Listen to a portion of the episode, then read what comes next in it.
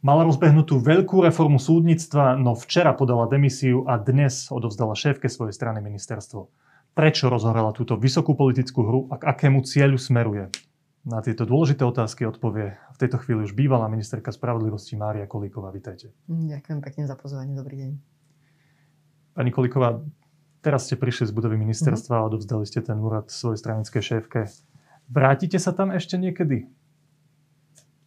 Um, Myslím, že ministri sa nestávajú ministrami na základe svojho vlastného rozhodnutia. Súvisí si nám samozrejme ich vlastné rozhodnutie, ale je to aj výsledok koaličných rokovaní a výsledok aj rozhodnutia ich vlastnej strany. Ja sa pýtam teraz na taký váš pocit. Neviem. Že je to úplne 50 na 50. Áno, nie. Je to pri 50 na 50. Dobre, poďme k tomu vášmu príbehu. Ako, sa, ako ste sa vlastne do celej tejto situácie dostali, že tu teraz sedíte ako ex-ministerka spravodlivosti? V rozhovoroch, ktoré ste dali médiám, ste povedali, že ste boli plne ponorená do tých rezortných povinností. Mali ste rozbehnutú veľkú reformu, ktorá zahrňala množstvo vecí, kus práce. Ale zrazu ste si uvedomili, že sa môže stať, citujem, že stratíte poslanecký klub, ktorý by vás ako ministerku legitimizoval. Áno.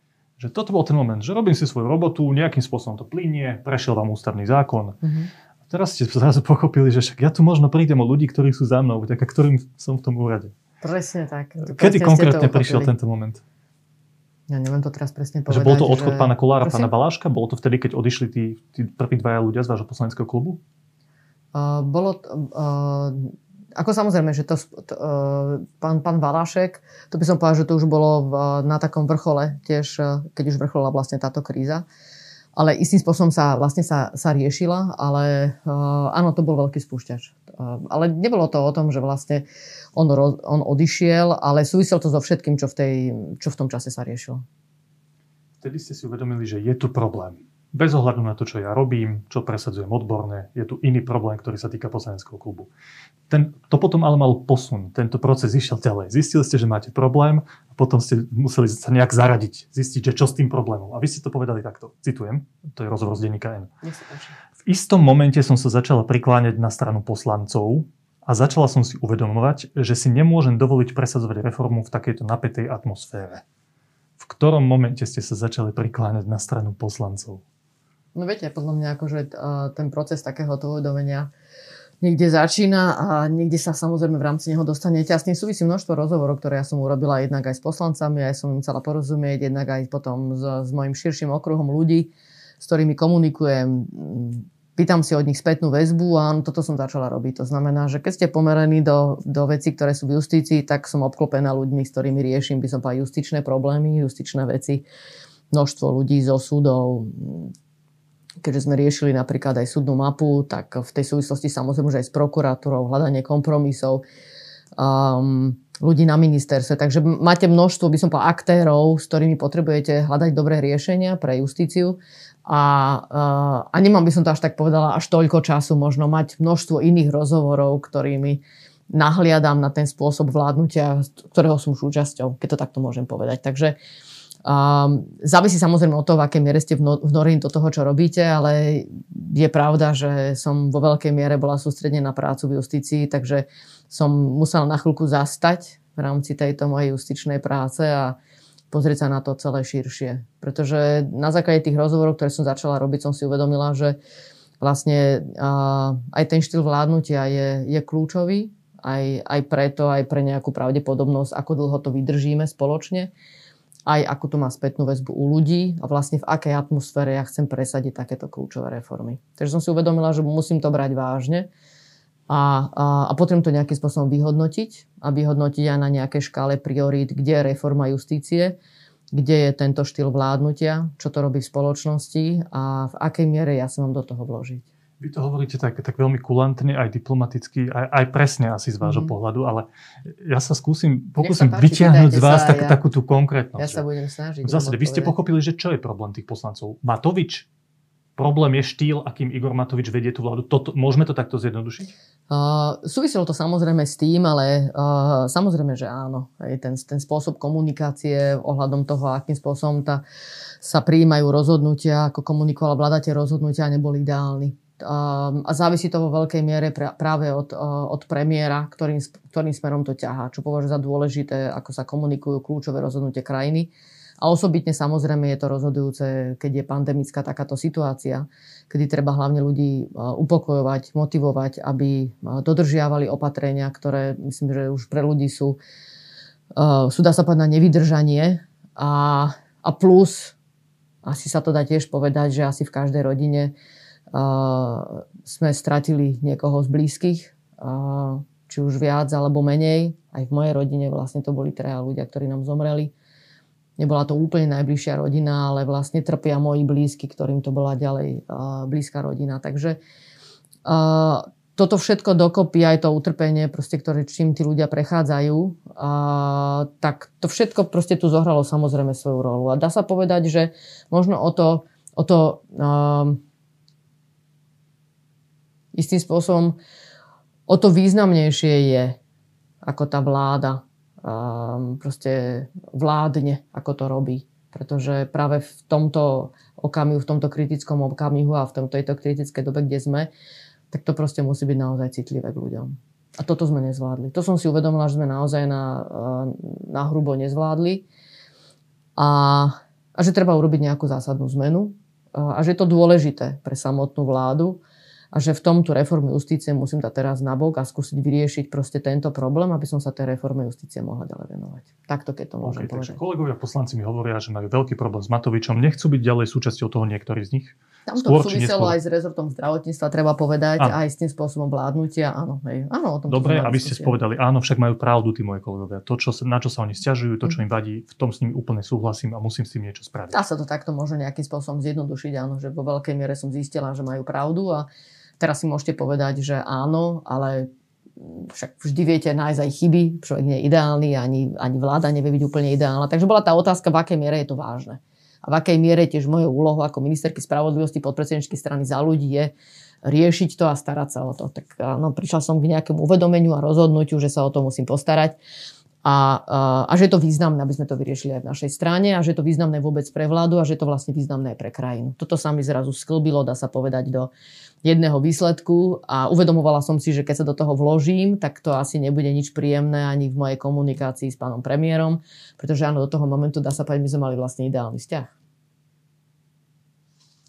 No dobre, tak z mediálneho hľadiska sa zdalo, že taký váš taký zlomový moment, alebo jeden z tých zlomových momentov bol vtedy, keď došlo k tomu rokovaniu ohľadom odvolania ministra Krajčího, keď sa rozhorela tá, tá kríza po Sputniku. Vtedy vyzeralo, že sme to všetko zaženali, všetko sme vyriešili. No, vy ste sa tam vtedy tam celkom tak pragmaticky vyjadrili na tom súkromnom Áno. rokovaní, ako sme sa dozvedeli z úst pána premiéra.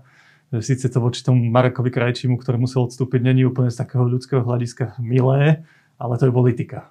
V tomto duchu ste sa údajne tam vyjadrili a pán Matovič to povedal na tlačovke. A vtedy akoby ten váš postoj chcem niečo spraviť, tak dobre, dajme si pravidla v koalícii a odvolajme ministra zdravotníctva. To bolo v tom momente to, že toto som spravila, mohlo by to možno stačiť. Viete, vy to teraz takto dávate, ako keby to boli moje požiadavky, veď ja tu nemám takúto kľúčovú rolu v rámci tejto vlády, hej, akože tam mi to zdá, Ale ja robím rozhovor s vami, ja sa teraz nie, pýtam na vaše osobné, ja vás, ja vás osobné postavenie v celej to, tej ja, ja, hre. Hej, len, len moje osobné postavenie v celej tej hre je, že ja som podpredsednička strany za ľudí a starám sa tiež o to, aby som mala legitimitu aj zo strany poslancov. A samozrejme, že ako politik ma, mi nie je lahostajné, ako vyzerá aj tá vláda na vonok a v akej atmosfére chcem urobiť takúto veľkú reformu ako ministerka spravodlivosti. Takže ono to z jednou s druhým úplne súvisí, ale uh, sam, samozrejme, že to nie je len o tom, že čo ja si osobne myslím. Isté, že v tej súvislosti, keď robím nejaké rozhodnutia, tak je to úplne kľúčové. Však človek musí byť stotožnený s tým, čo robí, ale uh, treba povedať, že som sa na to pozerala ako podpredsednička strany, uh, ktorá, a ministerka spravodlivosti, členka vlády, ktorá vnímala ako dôležité proste toto vyriešiť. Akože, a že je to dôležité vôbec pre celú vládu aj pre krajinu. Vám osobne sa v tom Nech momente, keď mal odísť pán Krajčí a mali sa dohodnúť nové pravidlá, zdalo, že to bude stačiť? Uh, Vám osobne na to, aby sme zažehnali, keď to tak môžem povedať, koaličnú krízu, tak sa mi to zdalo áno, ako dostatočné. Že je to, je to veľká šanca proste to spolu skúsiť. Povedať si, toto sú pravidlá, ktoré mali fungovať. Um, tá miera kritiky, ako zvládame tú pandémiu, tak týmto spôsobom áno, uh, uh, bude ukázané, že proste máme nejakú reflexiu. A áno, vtedy sa mi to javilo, že proste je to, je to, je to cesta. Dobre, a vtedy keď mám Pál Matovič tlačovku, kde odvolával svojho ministra, kde si aj poplakali, tak vtedy sa mi zdalo, že vtedy Mária Kolíková, uh, nie, niečo sa v nej zlomilo. Hej, že, že vtedy to tak. padlo, zistila som, že to nestačí, odvolať ministra nestačí, pravidlá si dať, boli porušené. No áno, áno, to čo, to, čo, bolo, čo sa vtedy s vami stalo? No, to, so sa nestalo nič S vašim postojom. Som tu v celku.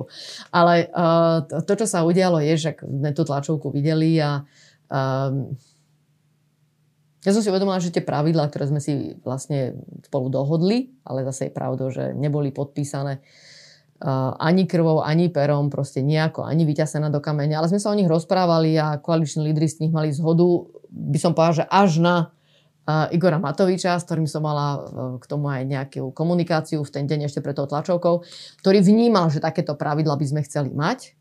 A, a, lebo sa o tom aj rozprávali tí koaliční lídry vlastne ten večer predtým. A tá úloha moja s ním v tej komunikácii bola, že ešte tam dať nejaké jeho pripomienky. Ale z tej našej komunikácie aj preto tlačovkou vyplynulo, že jemu sa vlastne vôbec nepáčia tie pravidlá. Ale, takže akože v tomto treba povedať naozaj legitimne, že ani to nebolo podpísané, ale vedel, že čo sú dôležité veci medzi nami. Vy ako... mali takú špeciálnu rolu vlastne. Ja som v tom zrazu zohrala takúto špeciálnu... Vidíte, ja som, áno, ja som dostala takúto špeciálnu rolu, no vidíte. No, a vtedy ste osobne pochopili, že on ich vôbec nechce vlastne.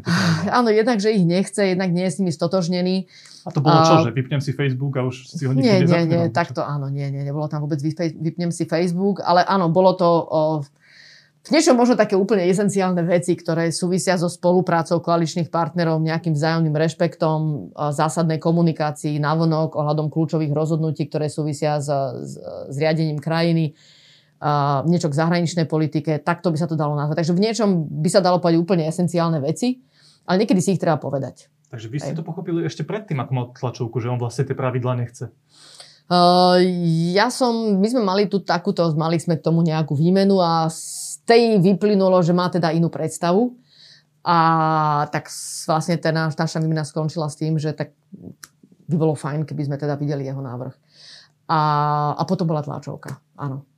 Takže ešte ste aj nedostali ten jeho návrh, prišla nie, tlačovka. Nie, nie. A, a vtedy sa čo vo vás stalo, keď ste videli no, tú tlačovku? Tak videla som tlačovku a som si ju teda viackrát pozrela.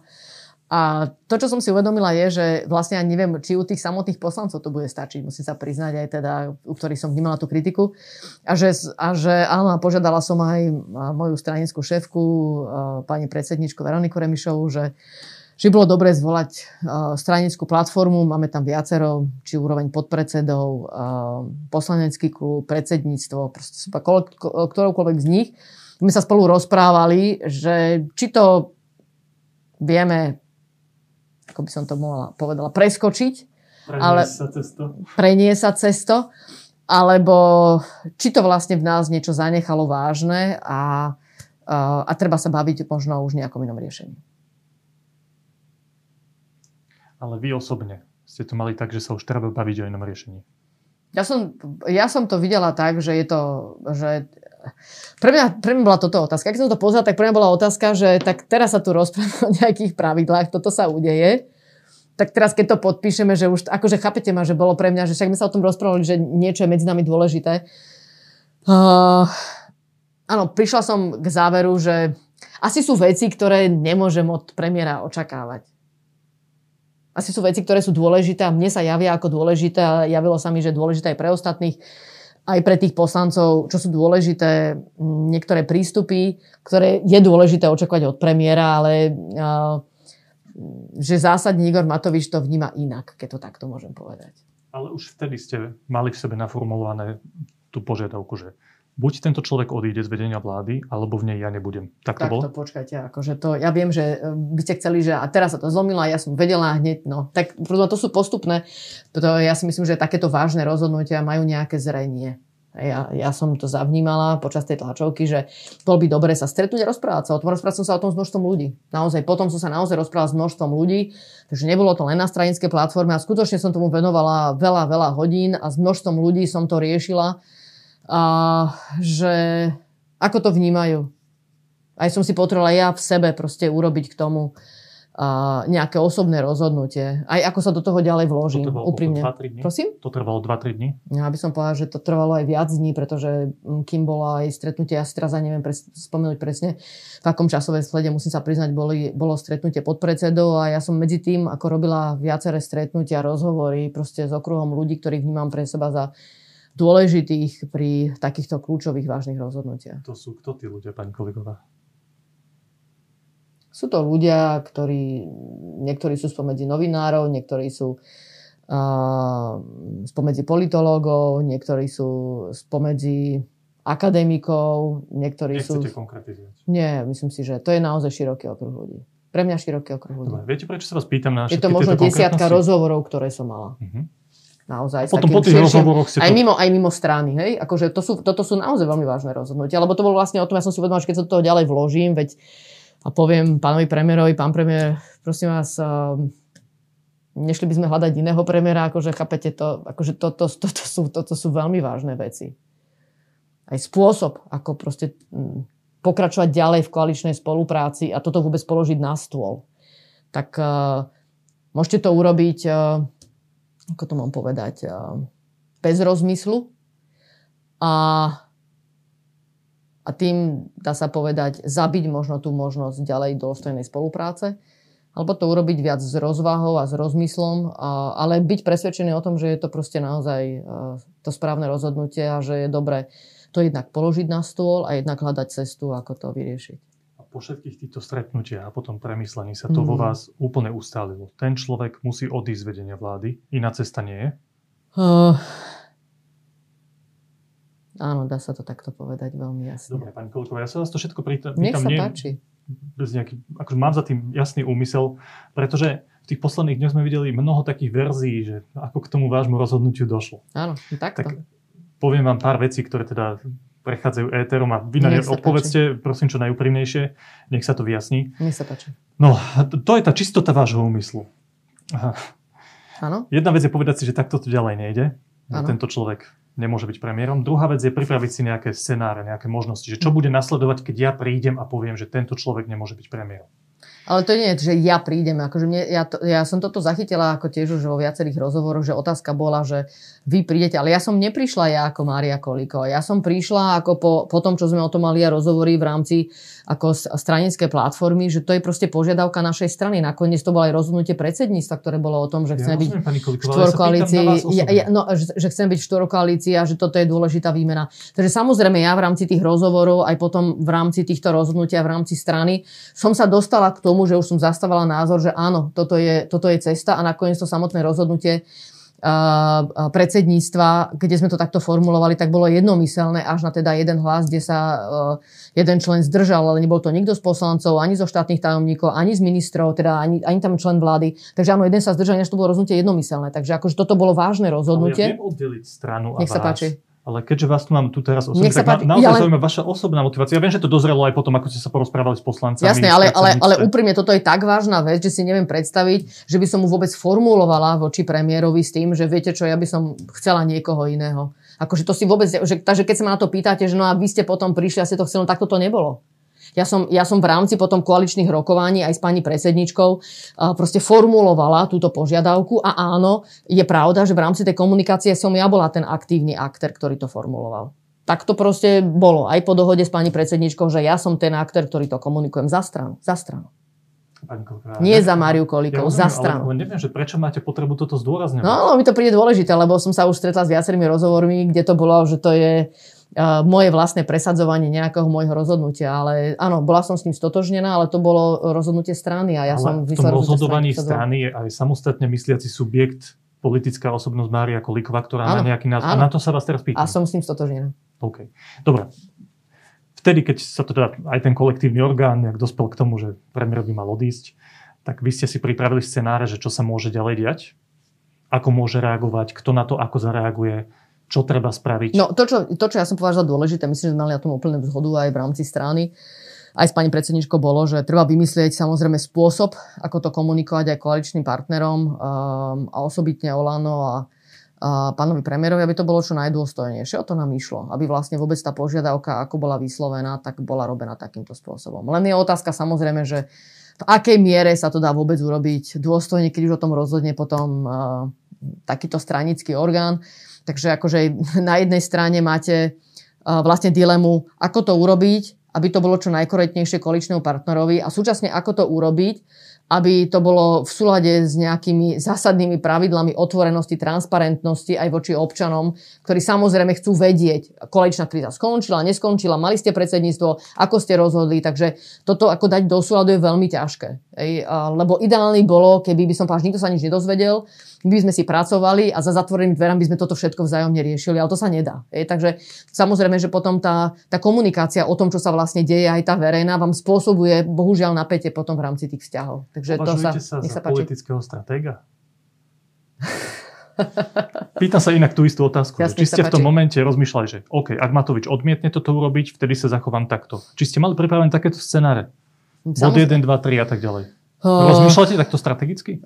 No, akože bez, bez pochyby samozrejme, že ten, ten scenár, že čo urobíme, keď to druhá strana odmietne, tak ako ten tu bol. Takže, ale ten sme si nechali na, na úvod, zatiaľ otvorený, na úvod, že proste potrebujeme tú polo, po, požiadavku položiť tu rozprávať sa o tom, lebo proste sme vnímali, že to napätie je obrovské. Že mohlo by to vnímať aj tí koaliční partnery a mohli sme spoločne nájsť tomu riešenie mnohí ľudia aj v médiách trošku to bolo tak vnímané, že vy ste najskôr ten človek, ktorý si rieši ten svoj rezort, v zásade stojí za touto vládou. V strane síce vznikali nejaké nepokoje, ale vy ste boli trošku mimo toho. Mm-hmm. Alebo ste boli skôr za ten scenár, že však chceme dovládnuť, chceme dokončiť tie naše reformy. A potom zrazu, ako by ste otočili. Vy ste už teraz pred pár minútami vysvetlili, že to bol nejaký proces mm. a čo k tomu viedlo. Ale napriek tomu stále v médiách aj od viacerých ľudí, ktorí sú v parlamente napríklad, zaznievajú rôzne scenáre, čo sa s vami stalo. Tak ja vám Nech teraz poviem páči, pár otázok a, a môžete to ľudí, napl- ľuďom naplno vysvetliť. s nimi, poďte. No. Lebo jeden scenár je lepší ako druhý, tak som zvedá, ktoré máte vy. Včera tu sedel jeden opozičný poslanec tam, kde vy sedíte a tvrdil, že Matovičovi nevysloví nedôveru, keby na to prišlo, lebo sa bojí úradníckej vlády. Mm-hmm. A, a tvrdí, že existujú tu reči o tom, že v tej úradníckej vláde by ste mohli sedieť aj vy. Tak sa vás chcem opýtať, že či vylúčujete možnosť úradníckej vlády za vás osobne? Akože vôbec by nastala? Či možnosť, tak... či by ste ju nejakým spôsobom podporili? Ako by ste sa postavili k tej možnosti? Či je to niečo chcené za istých okolností od vás, alebo to úplne vylúčujete? Uh, určite nerobím žiadne kroky k tomu, bola úradnícka vláda. Hej, takto ako je k tomu moja odpoveď. Či nie je to A určite váš nemal... cieľ? No samozrejme, v žiadnom prípade je na mieste, aby tu bola legitímna vláda, ktorá sa odráža od od mandátov poslancov. Akože to, to je podľa mňa by mal byť úplne kľúčový cieľ všetkých politikov. To urobiť takto. Úradnícká vláda by mala byť uh, ako nástroj, ako vyriešiť uh, vládnutie v krajine, kde sa to nedá urobiť inak. A podľa mňa tu máme, tu máme koalíciu, máme tu štvorkoalíciu, potenciálne trojkoalíciu, bavíme sa to potenciálnej dvojkoalícii, takže uh, ktorá samozrejme každá má potom nejaké úskalia ale uh, nevidím dôvod, prečo by sme mali teraz uvažovať o úradníckej vláde. Naozaj nevidím. Tá verzia s tou úradníckou vládou súvisí aj trošku s rolou prezidentského, prezidentského paláca Áno. v celej tejto kríze. Uh, tak sa vás priamo opýtam, diskutovali Pýtajte ste sa. niekedy s prezidentkou alebo s ľuďmi z paláca o tom, ako sa zbaviť Matoviča, keď to trošku vulgárnym? Nie, bolo tam rokovanie v tejto súvislosti, uh, ktoré súviselo jedine uh, s otázkou rekonštrukcie vlády to znamená, že áno, to bola otázka vlastne ohľadom e, situácie v koaličnej kríze a vtedy tam bola Veronika Remišová, Juraj Šelík a ja za našu stranu a za stranu SAS tam bol Richard Sulík, e, Branislav Groling a Ivan Korčok. Toto bolo jediné stretnutie, na ktorom sa rozprávali o tom, že je vypetá situácia a o tom, že chceme položiť na stôl požiadavku na rekonštrukciu vlády na najbližšie koaličnej rade, ktorá bola vtedy v ten deň zvolaná večer. Takže toto bolo jedno stretnutie. Ja som potom mala oficiálne stretnutie vlastne po tomto stretnutí, ktoré bolo veľmi medializované, iba jedno a to súviselo s otázkou uh, reformy justície. To znamená, že zohľadom aj na, uh, na to, kde sa dostala súdna mapa, aké sú otázky v súvislosti so zriadením Najvyššieho správneho súdu, takže som mala priebežne uh, o tom komunikujem s pani prezidentkou, ako sa vyvíja vlastne reforma justícii. Som povedala, že možno raz za štvrť rok proste máme komunikáciu k tomu, že ako sa tu dejú zmeny, pretože o toto sa zaujíma. Takže áno, mala som takéto stretnutie. Možno ani teraz už neviem povedať, možno pár dní na to, oficiálne stretnutie k reforme justície a áno, padla tam aj otázka ohľadom aktuálnej politickej situácie v krátkosti. Ja som, sme sa bavili o tom, že prebehajú koaličné rokovanie, ale žiadne iné stretnutia som nemala. A o tomto stretnutí samozrejme boli informovaní všetci, nakoniec to bolo medializované. Samozrejme, že to bolo aj vopred, som sa o tom rozprávala aj prirodzene, ako o všetkých veciach aj s pani predsedničkou. Mojej strany. Takže neviem, z čoho vyplývajú tie, uh, tie dezinformácie, naozaj konšpirácie z toho vyplýva z tých, ja neviem, vy to voláte dezinformácie, konšpirácie, taká, taký predpoklad, že Mária Kolíková sa rozprávala buď s ľuďmi z paláca, alebo priamo s prezidentkou, alebo nejakým spôsobom komunikovala o tom, že najlepšie, že ako sa zbavíme toho Matoviča. Že to bola vlastne koordinovaná snaha, ktorá ovplyvnila váš Toto nie je žiadna pravda, veci. toto vôbec nie je žiadna pravda a je to absolútny vymysel. OK. Diskutovali ste s prezidentkou alebo s týmito ľuďmi o možnosti úradníckej vlády? Nie. Vôbec, ani keď tam, Nie. ste tam boli spoločne, ani, ani, ani súkromne. Nikdy som nemala s ňou, s ňou takúto debatu. Práve naopak, keď sme vlastne sa rozprávali uh, o potenciálnej rekonštrukcii vlády, vtedy v tomto silnom zložení, keď tam bolo vlastne treja zástupcovia za stranu sa, za stranu za ľudí, tak uh, práve iniciatívne, vtedy asi pamätať pani prezidentky, bolo, že v žiadnom prípade nemá záujem na úradníckej vláde. Že chce, aby na tom, na tom základe štvorkoalície koalície by uvítala, keď bola vytvorená nová vláda. Takže, Takže to, keď to vôbec... nejakí opoziční poslanci hovoria, že nepodporíme pád Matovičovej vlády, lebo sa bojíme úradníckej vlády, kde by bola Kolíková členom, alebo bola, alebo nebola, to je jedno, tak to podľa vás je len nejaký ich výmysel. Absolútny výmysel. Dobre, poďme ďalej. Druhá línia, okrem toho, že prezidentský palác, páči. koordinácia s vami Poďte, je, lebo tých scenárov je veľa. Ja som Nie, sa... mám len dva. Máte? Á, mám tak Druhý scenár sa týka poďte, strany SAS a Richarda Sulíka. Lebo Áno, veľa tých krokov, ktoré ste urobili v poslednej dobe, a od toho si to možno niektorí ľudia odvodzujú, je v relatívnom súlade s tým, čo robí Richard Sulík. Podali ste demisiu, on a jeho ministri podali demisiu. A chcete štvorkoalíciu, veľmi jasne to hovoríte, aj strana ale aj vy mhm, osobne. Uh-huh. To isté hovorí aj Richard Sulík. Chce, aby pán Matovič odišiel, vy hovoríte to isté. Takže v niečom ste zladení, tak sa vás opýtam úplne na rovinu, že koordinovali ste tieto vaše kroky a rozhodnutia, že čo chcete s ľuďmi z SAS? Ale tá koordinácia bola vôbec medzi našou stranou no, myslím, a stranou. Myslím, vami súkromne, mimo vašej ja si, strany. Nie, ja nepotrebujem si nič súkromne doľadovať so stranou uh, SAS. Uh, Vtedy, keď my sme vlastne riešili otázku, ako sa vysporiadať, by som s tou koaličnou krízou, mali sme predsedníctvo, tak vlastne v nadväznosti na to, to bola, uh, to bola vlastne na to reakcia zo strany SAS, ktorí urobili republikovú, zvolili republikovú radu a následne aj s nami komunikovali, aký je náš, uh, náš ďalší postoj k tomu. Samozrejme, že ich to zaujímalo, pretože bolo zrejme, že ak bude mať k tomu podobný postoj, tak, tak spolu uh, aj v rámci tých koaličných vyjednávaní môžeme presadiť to, čo sa nám javí ako kľúčové. Takže v tomto si myslím, že vzájomná komunikácia asi na mieste. To jasné, ale na to sa vôbec hej? nepýtam. Ja sa pýtam, no, že či vy súkromne poza chrbát vašej strany ste nejak koordinovali nie, vaše také kroky. som nerobila. Nie. Nič Dobre, to je jasná odpoveď, nemusíme sa o tom viac rozprávať. Dobre. Odišli ste z vašej pozície to je v niečom taký veľký zlom. Lebo keď už spravíte takýto krok, tak to je že absolútne maximum, čo vlastne môžete spraviť za vás osobne. Ešte tam je strana samozrejme, ktorá môže podnikať nejaké kroky, ale za vás osobne vzdať sa funkcie vo vláde je, je vlastne maximum. Prekročili ste v niečom ten Rubikon. No, čítal som si, že niektorí vaši spolustraníci nesúhlasili s takým rázným krokom, že mhm. treba ešte vyjednávať. Mm. OK, Matovič síce na tlačovke povedal, že chce, aby ste skončili na tej pozícii, teda, že príjma vašu ponuku, povedal. Mm. O, o tom sa už nerozprávajme. Ale vy ste sa rozhodli, že nebudete vyjednávať a že odídete. Prečo ste nechceli vyjednávať? Ale ja chcem vyjednávať, to sa vôbec za mňa nevylučuje. Bez toho, aby ste dali demisiu. Uh, no inak sa vyjednáva, keď ste dali demisiu a inak, keď ste ju nedali. Takto, akože tu vyjednávajú strany. Takže to nie je o vyjednávaní Kolíkovej s Matovičom alebo s niekým ďalším. To je vyjednávanie strany za ľudí, strany SAS, e, strany Smerodina. Ale tým, čo ste urobili, ovplyvníte to vyjednávanie. To no, ja, som, ja som chcela samozrejme ovplyvniť to vyjednávanie v tom, že uh, ak, lebo tak boli ako keby požiadavky, že keď tieto budú splnené, tak uh, potom dojde vlastne k tej kľúčovej požiadavke aj z našej strany, ktorá bola vlastne vnesená a to bola výmena aj na poste premiéra. Takže ja som pochopila, že asi treba urobiť tieto kľúčové kroky, aby sme sa po, po, pohli v rámci tej koalície ďalej. A myslím, že to všetci cítime, že keď sa naťahuje tá celá koaličná kríza, tak to nikomu neprospieva. Takže ja sa musím priznať, že aj keď som už bola na tých predchádzajúcich vládach, tak som vnímala, že proste je, to aj medzi nami isté napätie, že proste samozrejme snažíme sa, však sme stále v koalícii a na to, aby sme to spolu prekonali, ale um, že to nenapomáha ani funkčnosti proste toho vládnutia, predlžovanie tejto koaličnej krízy. Takže uh, ja som to vnímala a samozrejme s ohľadom aj na požiadavku takto, keďže bola takto predložená pánom premiérom, tak to bolo pre mňa kľúčové. Proste moje meno tam zaznelo. Zaznelo tam moje meno, zaznelo tam meno druhého ministra Sulíka a, a a ja som to aj tak komunikovala mojej strane, že podľa mňa v, si myslím, že je dôležité, aby som tak krok urobila. Že si myslím, že môžem u, urýchliť ukončenie tej koaličnej krízy. Určite to urýchlite, lebo splníte jeho požiadavky a zároveň na ňo vytvoríte väčší tlak, lebo ste už splnili tú požiadavku Presne. a musí niečo robiť on. Presne preto som to urobila, pretože uh, vyjednávanie je fajn, ale myslím, že už to ľudí otravuje. Aj celú krajinu. Takže áno, takže áno, ja som tu vnímala, že a, a mám urobiť krok k tomu, aby som to pomohla vyriešiť. Tak som to aj komunikovala u mňa v strane. Že uh, som pripravená sa vrátiť na ministerstvo. Veľmi rada by som tie reformy dokončila. Ale uh, ak by to malo stať na mne, tak ja uh, tú dimisiu teraz podám.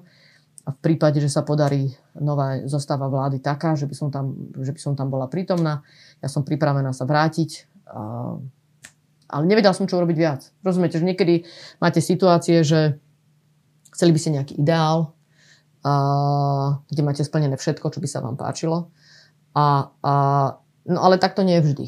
To znamená, že to, čo som vnímala v tomto momente ako kľúčové, je čo najskôr ukončiť koaličnú krízu a pohnúť sa ďalej v rámci toho koaličného rokovania a, a, a urobiť už nejaké rozhodnutie. Takže presne tak, ako ste povedali vy, tým, že som to urobila, tak som to mohla posunúť ďalej. A už to, že som to mohla posunúť ďalej, tak som vnímal, toto stojí na mne.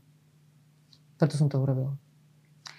V Matovičovej požiadavke odznelo aj meno Juraja Šeligu, on tuším, že pozastavil výkon tej svojej podpredsedníckej funkcie v parlamente a ani ten parlament teraz vlastne nefunguje mm. na týždeň, kým sa to nevyrieši.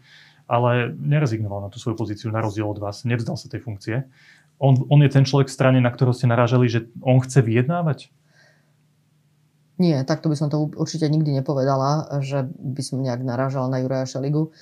Ale ja som aj jemu samotnému povedala, že si myslím, že tá, a ja som to aj tak vnímala, že tá personálna požiadavka bola hlavne o mne pretože ja som člen vlády a bavíme sa v prvom rade o rekonštrukcii vlády. To znamená, že uh, asi v tomto momente to, čo je kľúčové urobiť, súvisí s mojou osobou. A potom v rámci tých koaličných ďalších vyjednaní sa môžeme rozprávať o tom ostatnom, či vôbec sa na tom trvá.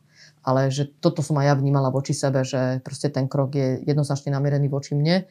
Samozrejme, že som to vnímala aj s ohľadom určite na to, že ja som bola ten tzv. posol zlých správ za našu stranu a že sa to nejakým spôsobom vo mne personalizuje, bohužiaľ.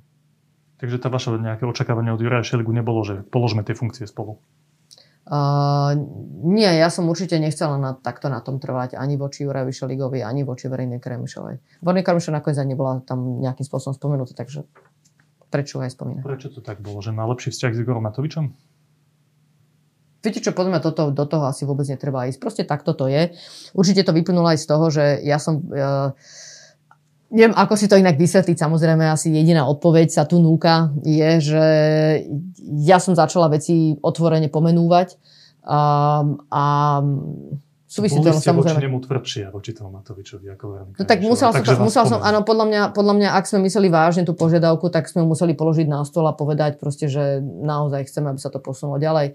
A ja som to vnímala z ohľadom na všetko, čo hovorím, že som urobila v tom období, aj, aj množstvo rozhovorov, aj, aj samozrejme to bolo aj moje osobné rozhodnutie, lebo som si uvedomila, že keď to urobím a, a začnem to aj pomenúvať, tak že tým môžem ohroziť aj samozrejme svoju vlastnú pozíciu, aj to, že ja už nebudem ten, čo to dokončí. Toto všetko som si, ako som dospelá osoba, nie som nováčik v politickom svete, nie som nováčik ani v tom, že keď niekoho kritizujete, tak to asi nebude príjemné, osobitne ak je to premiér, tak uh, Nemusíte byť za to pochválení. Dobre, pani Kolíková, tak poviem úplne na rovinu. Tie veci, ktoré sa aj Nech sa páči. Takže nie je to tak, že Mária Kolíková si chladne vykalkulovala, OK, ja sa na to ministerstvo aj tak vrátim, vidím tu takú perspektívu, toto sa môže stať pri tomto scenári. Je pre mňa výhodnejšie v tejto chvíli položiť funkciu, nič ma to v zásade nestojí, lebo mám lepšie perspektívy pred sebou. Tak to nie je. Viete, ako to bolo? Bolo to úplne inak. Maria Kolíková rozmýšľala na celú situáciu a vyložila si, do tohto keď pôjdem, tak to môže byť moja politická samovrážda, nebudem mať vôbec nič, neurobím reformu justície, na, čo, na ktoré mi veľmi záleží. Um, ale na druhej strane môžem prispieť k tomu, že uh, udržím jednotu v strane a podarí sa mi zmeniť uh, ten, ten kritický faktor, ktorý momentálne súvisí s vládnutím a toto som si proste vyložila a urobila som osobné rozhodnutie. Aj osobné rozhodnutie. Pretože samozrejme, keď ste ten, ktorý v tomto momente aj bol posol zlých správ, tak potom ste ten, ktorý sa to potom asi aj nesie. Aj súvisia tú celú zodpovednosť, ktorá tam je. toto nie je chladný kalkul, ale bolestivé rozhodnutie. Mm, niektoré rozhodnutia sú správne a sú bolestivé. Dobre. Ukončíme tento náš rozhovor, už sme to dosť podľa mňa z každej strany pretriesli. Úplne na záver ľudí nevie ako to dopadne. Skúste dať, dnes všetko sa môže zmeniť o pár hodín. Takú ano. vašu predikciu. Koľko percent dávate zachovanie štvorkoalície? Toto nechcem urobiť a nechcem to robiť preto, lebo keď sa kladú takéto percentá, tak potom ako keby ste tomu dávali väčšiu alebo menšiu šancu a si to tu budeme vykladať. Bez ohľadu na to, čo si myslím, ako to dopadne, tak určite urobím z mojej strany všetko preto, aby to bola štvorkoalícia. Keby na stole znel scenár u vás v strane na predsedníctve, môžeme ísť do trojkoalície s premiérom Matovičom, s Olano a zo Smerodina, alebo zo Smerodina s Olano bez premiéra Matoviča, Išli by ste do takéto koalície, vy by ste hlasovali na to predsedníctve za? Podľa mňa nie sme teraz vôbec v tom štádiu, aby som o tom vôbec uvažovala. Teraz sme v štádiu, že máme tu jasné rozhodnutie predsedníctva, ktoré je o štvorkoalícii. Ja si myslím, že ešte je tu naozaj priestor na to, aby sme sa o to rozprávali a a ja považujem za kľúčové, aby sa nám podarilo tú štvorkoalíciu zachovať. Ja som to už povedala veľakrát, súvisí to samozrejme so stabilitou vlády, ale to programové vyhlásenie ako puzzle práve tých štyroch strán, ktoré do toho išli. Takto mi to celé dáva zmysel podľa mňa je dôležité, aby sa nám to podarilo. Úplne na záver sa vás opýtam aj takú ľudskú vec. Vy ste hovorili aj predtým, ako sme začali tento rozhovor, že aj ste to spomenuli v tom rozhovore, že to je v niečom pre vás celé aj bolestivé. To, čo sa teraz deje v týchto dňoch. V čom to je bolestivé? No najviac je to samozrejme bolestivé v tom, že myslím všetci vedia, že ja mám blízky vzťah k justícii a uh, Chcela som urobiť vážnu reformu, ktorá je dôležitá pre krajinu. A odišla som od nej. Tak myslím, že to asi hovorí za všetko. Mária Kolíková, ďakujem vám pekne.